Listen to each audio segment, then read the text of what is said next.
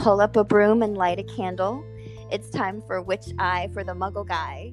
And today I have a very, very wonderful and special guest with me. Her name is Julia Phoenix. She is a relationship coach and transformational healer. And um, I also know her as a very powerful healer. And I'm just, I'm so happy that you uh, took some time to talk to us today. So, welcome to the podcast. And um, I just want to start with the question I ask everybody When did you first know you were different? Uh, thank you so much, Margaret. I'm, I'm really, really stoked to be here and to be able to share with you. Um, you know, first of all, I just wanted to, to kind of say that and, and say that you've helped me so much. And I love that we can share and help each other. Likewise, likewise. So, as to your question, you know, I was thinking about it, and I think um, it was very likely kindergarten that you know I started to get, you know, because I was maybe socializing more with other humans, and um, I, I started to get that that I was different. I couldn't seem to stop myself from speaking out ever um, in class especially and i always you know w- was was kind of this free spirit. I would like jump up on tables and start singing. Mm. i wanted to entertain everybody and um, you know oh wow. yeah i got funny looks. I got teachers you know reprimanding me and i got some accolades but you know i had a big personality. So once i started to um, and I and I wasn't afraid to to speak out about things I didn't like or things that um, I saw that were happening that were wrong, you know, mm-hmm. um, even to the teacher, you know, standing up and, and, that sort of thing. And so that didn't always go over so well. right. Can imagine. mm-hmm. So, how do you think that? I mean, that's that's such a great skill to have, though. I mean, that's such a great skill that um, I mean, I don't know. Do you feel like it was sort of shut down in you very shortly after that, or, yes. or around that time? It was. It was around that time, I believe. Maybe very shortly after. Um, and and that's that's part of why you know the work that i do a lot of it centers around um, helping women to embody and to speak you know from a place of clarity and truth within themselves because i do feel like that um, innate capacity that i had was uh, was more or less stripped from me and and i think that's what happens with abuse and i suffered a lot of childhood abuse childhood sexual abuse and um, and and then just the conditioning right? Like my family was part of this um, spiritual cult actually and there was like a just a very heavy sense of oppression mm-hmm. around what you could say and what you couldn't say you know um, how you were supposed to like present. And uh, and you know anytime that i would point something out because this was also the case in my family right? I saw all the stuff that was going on. I know you can relate to this margaret but yes. you know i would see it and i would call it out you know? Mm-hmm. and i got you know i would i would get put in my place for it you know so to speak. And so eventually um, you know i really started kind of just conforming and this is a societal thing as well. So you know nice girls you know are, you know are quiet in class and you know are just nice and you know don't necessarily express in that way. Um, so it's been a journey to recover that definitely. It's just it's incredible to me that you've been able to re do you do you sort of think of it as a rebuilding as or mm. uh, of like um how do you feel like you regained this beautiful voice that you have? I mean do you how do you even describe it uh, yeah, I mean, that's beautiful. I, I think it, it is a bit of a rebuilding or reconstructing, I would say. Um, I would say like re- reconstructing. It's almost like um, you know, if you had like a really beautiful picture or a painting and someone were to rip it up in a million little pieces, but then someone else were to come along and like glue those pieces together to make this kind of like mosaic, you know, and and make a whole new kind of work of art from it with all the original pieces intact. That's sort of how I would describe it. You know, it's it's about regaining those um, aspects of self, and they really are. I mean, I know you talk about them as soul beings, mm-hmm. are these fractures of our soul that have split off because of the trauma, because of the conditioning, and you know, um, through the process of really committing to uh, to feeling deeply um, and to going back and working with those inner child parts of me and reclaiming them um, it's like you know more of my consciousness actually came back into my physical body mm-hmm. and i i had more of me to work with and and i also regained so much so much strength uh, through that process the strength to I don't know, to basically just um, say F it, you know, if I do get a negative response, I'm grown now and this is what I choose, right? What I came here to do. This is how I came here to live my life. And if there are people who uh, aren't okay with that, they don't have to be in my life. And that includes my family, you know. So I've found a new family because it's like when you um, make that commitment, it, it's almost like you're a lighthouse for beings that um, you know like with you you know you, you have this similar type of a vibe and soul mission and, and you become this lighthouse and attract people towards you that are committed to the same things and they actually want to hear what you have to say. Right yes and i i feel like um kind of talking a little bit about soul beings, I, just feel like there are so many aspects of like the feminine culture around being a nice girl and what that means to be a good girl, to do sort of like the right thing in the right way. And that includes like a lot of martyrdom and overgiving and the idea of the poor girl and the the suffering um the suffering saint kind of yeah. and um i i'm so passionate about you know those are so easy to identify on our timelines most of us for most of us.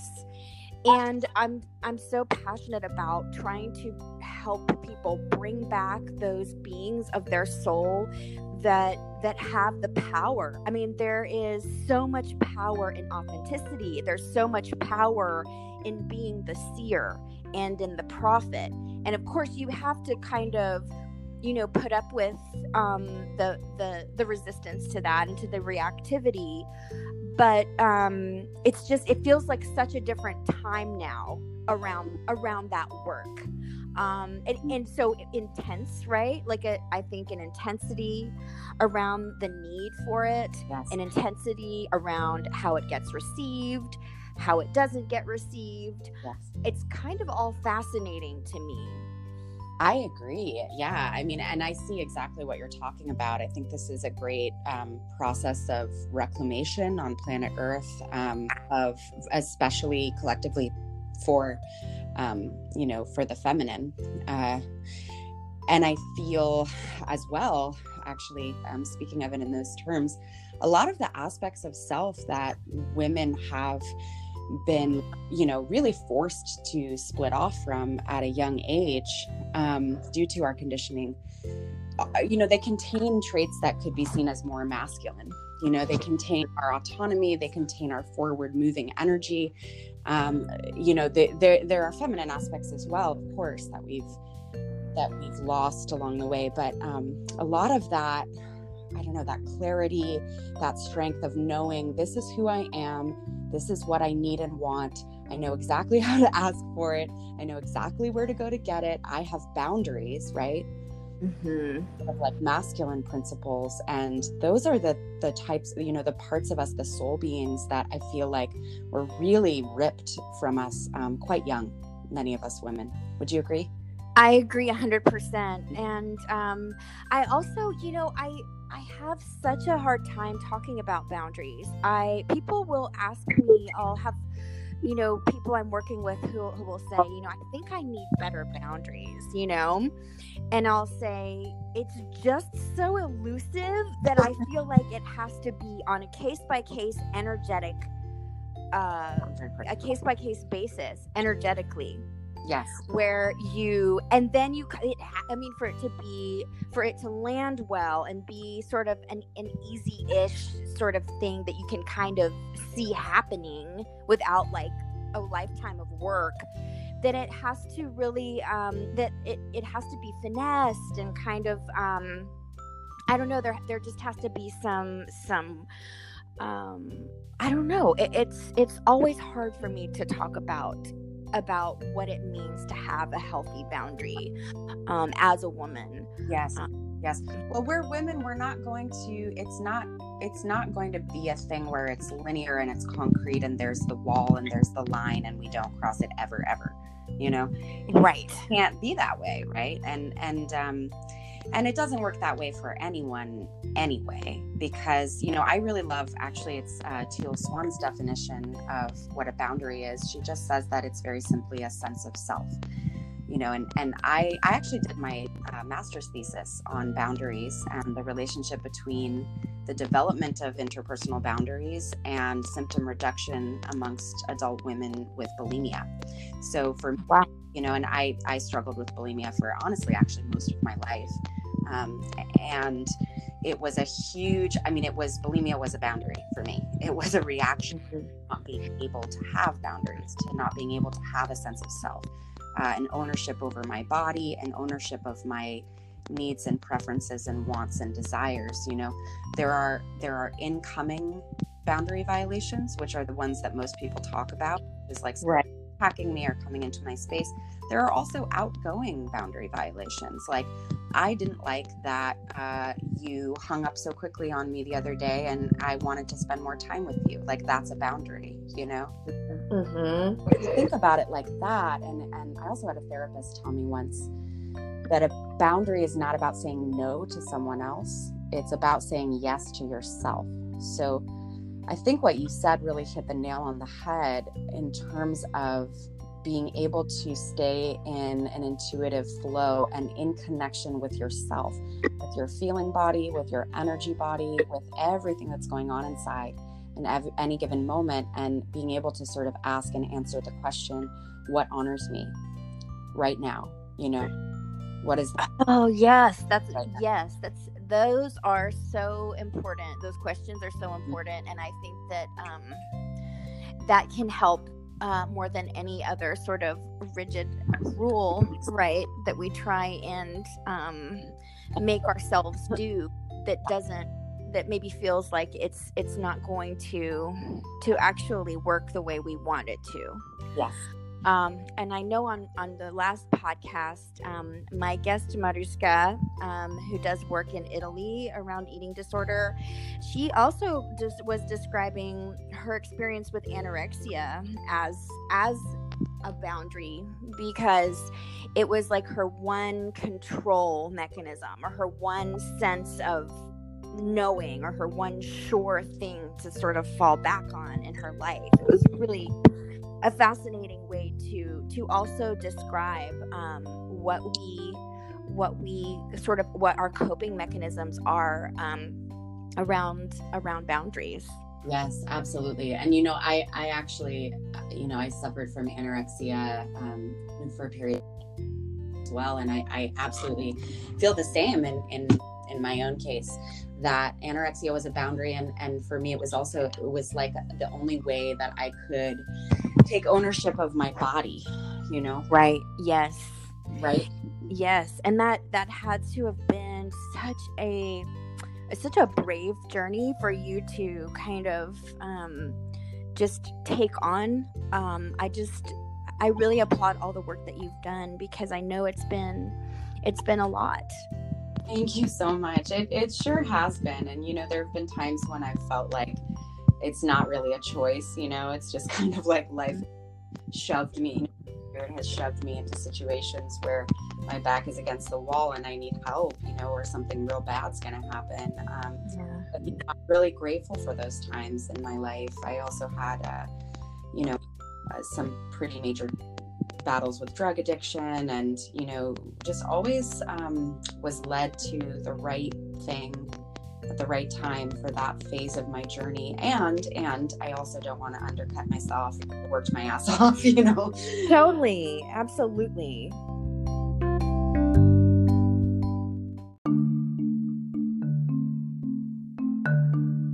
I really want to know what one of your witchiest experiences has been Ooh.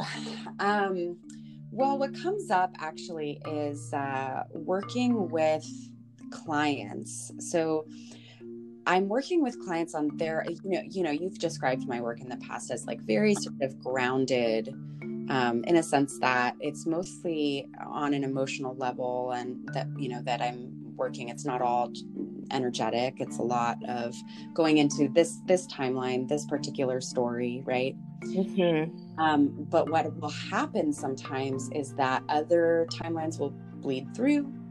Or um, i'm thinking of one case specifically where relatives will come in and say hey we need your help too. Um, can you transmute this pattern like for us as well um, so you know i've had relatives come in and uh, you know have me messages to you know tell me messages to give to clients. I have helped relatives cross over that wow. Yeah that have not um, had peace.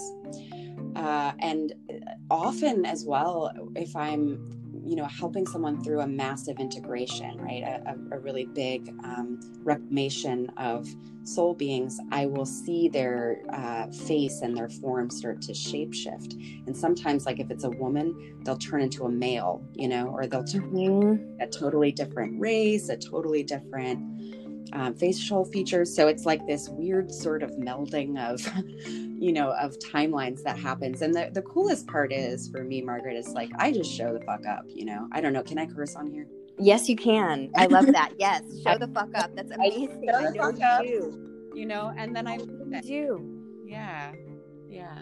And i know that that's um when i did some some work with a past life healer named daryl holzer about 10 years ago who really helped me um that's what sort of she would describe. She would describe both as like spirit guides, mm-hmm. as sort of these shapeshifters, as well as um, our own um, past lives and the timelines that she could see.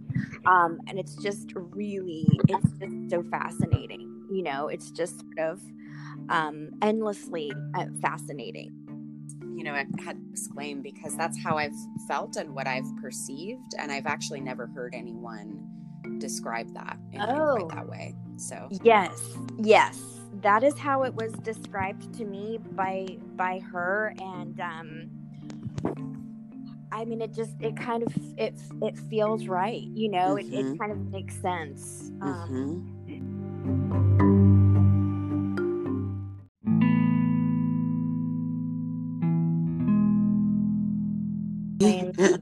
What would it be? Okay. Um, which splaining?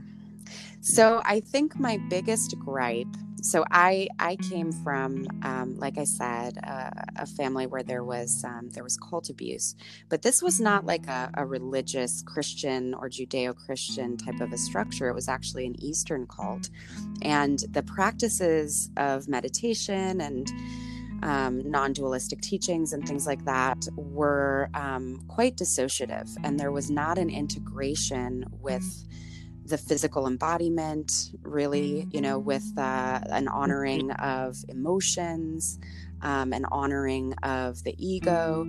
So I would say, well, two things embodiment, embodiment, embodiment, embodiment. Um, you must be in your body if you want to ascend. It's not going to happen by, you know, floating somewhere up there. In fact, that takes you further away. We have to go in, you know, that's why we're here. That's why we have human bodies. And also, um, a lot of teachings, you know, that I've found do not work for women who have had trauma and so you can't tell me to be in the present moment if I'm having a PTSD flashback, you know? like like Absolutely. just fuck right off with that, honestly, is how I feel.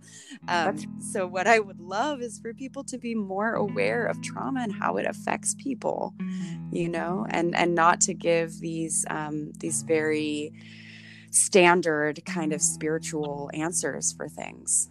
I yeah, it's like a, a, blanket statement. Um, exactly. Um, yeah, I um I have a lot of experience with um I was I'm close to someone who who who was in a and raised and born into and raised into an Eastern cult. Oh. Um, and it you know the stories that I heard um mm-hmm. were sort of like the truth coming out Mhm. um all these decades later and Mhm. um while most people did okay and those were the men the males in- Yep. in, the group um you know i i i didn't get a chance to meet any of the any of the girl children or girls or Mhm. women who who grew up in that in that atmosphere Mm. and um you know when i started hearing these stories uh i just thought what am i what am i hearing because Yeah. i you know i was there just like so excited to hear like all about it and you know i had been to india and i wanted to know like which Mm. guru and like and then i was definitely in my body when i when i Yeah. was told like no actually they were hooding people Mhm. and kidnapping them Mhm. deciding who they thought needed enlightenment Yes. and then they were like R. Kelly'd. I mean, they were just Yes. you know, um, sort of enslaved or some something. I don't I don't know exactly what you know the the whole thing was, but I um I had a real wake up call at that moment. You know, I here I was thinking, um, oh, it's it's not you know all the all what I had seen growing up were were Christian cults, Right. Some real like the LDS, like real severe. Um, and so uh, that's what I knew. So I just assumed that oh well, if you go to the other If it's the world, Eastern, then it'll be then- fine. then it's the opposite end of the spectrum. Like there's Right. there's nobody trying to marry you off at 13. You're winning, right? Like Right. that's what we're trying to. Re- oh my god! And I just thought, oh, I felt so. I was so. I just felt so like humbled in that moment, thinking Mm. that I had really thought I was like knowing gonna you know find out some really cool like secretive like you know I don't know what it was I don't know what Mm. I was like hoping to hear about, and then um, for it to sort of unravel the way it did, I just thought, okay, this is Mm. You know this is what's going on, and this is why like I I kind of um, was so happy to be in my religious studies program and and know like I was just very intent on getting Mm. history of of of all of them right like of the, Yeah. the lineage of all of them because um i will say that i've i've found problems in all of them so Absolutely. you know yes. I, mean? like, I do. I'm- yeah yeah so um, i want to make it clear that i i yeah i um i i definitely feel like um they can all be picked apart and uh seen for what they are at any Yeah. time Yeah. And and that type of dysfunction exists everywhere in our society, you know, and it is in religious institutions of all kinds, you know.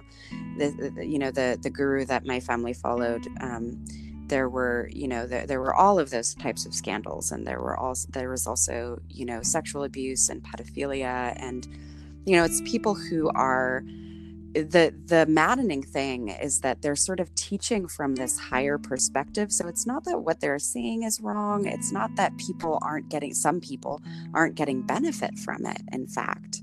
So it, it, it's like there is this sort of like darker underbelly um, absolutely you know absolutely god it makes it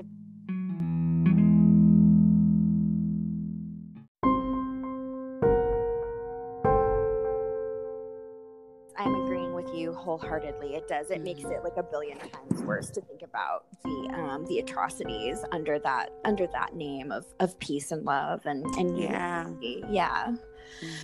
Well, um, I want to hear more about your work now. Mm. It's just it's it it feels so um, it just feels huge, complex, and more than anything else, um, exactly what the world needs and oh thank for. you So please, let's just talk Oh, about it.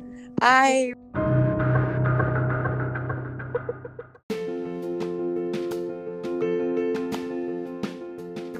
really appreciate that. And you know i i do feel that way actually about my work. I, I feel like um, the world doesn't need another uh, spiritual teacher that's going to talk about lofty principles. It's, it's that the world needs to come back home to their physical human experience. And um, i do that work mostly with women.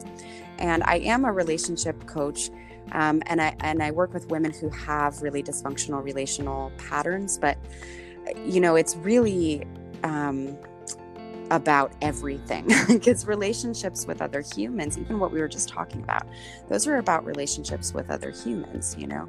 That's right. Um, that's where all of our trauma points are, you know, and that's how healing really happens actually is creating new experience new experiences around relationship. Um, but I do a lot of inner child work with people. I do a lot of going back to traumatic events and recovering the lost um, aspects of self, those soul beings, and actually bringing them back home. I also do some coaching and mentoring. Um, a lot of my work has to do with encouraging people to understand and accept their need for support their emotional needs, their needs for connection. These are all these feminine principles that have been shunned um, on planet Earth and continue to be shunned in so many spiritual and religious circles. You know, these very human, 3D, very real aspects of our experience, which most people don't know how to do. And so they just throw their hands up in the air and they say, Well, I'll just meditate, you know, mm-hmm. because everything I need is inside me. Bullshit your family failed you, the schools failed you, people failed you. And so you feel alone and you're shattered and you're looking for something, but it's not up there, you know? Um, and so my, my sort of vision in, in doing this work is empowering people to, uh, to understand their needs in a new way, to advocate for those, to realize that it's not a dirty word to be needy we all need people, you know? Um, Absolutely. Um, and I, right? I just detest this idea that we're just supposed to like be like alone, like we'll be yeah. fine, just alone by ourselves, and we've got boundaries, and we're exactly like doing it all, like we're just self-contained little like. and I'm like, it drives me crazy. It's not. That's me nowhere too, in the history, you know, of humanity. Is that how it works? That's not. Yeah that's just go back to anthropology. Exactly you know, exactly. Yes yes. My degree is in, in human development my master's and and it's like it's the same. So if you look at actually just human history and anthropology sociology biology right? right. you'll see that like we are a tribal species. We are pack animals. We need each other badly and we do all kinds of crazy things um, you know, in order to get connection. I mean, I'm going to get real dark and serious right now just for one second, but basically, I mean, pedophilia, even the darkest crimes, murder, at the root of those crimes are people who feel disconnected from other people and they are desperately trying to make a connection with another human being. Right.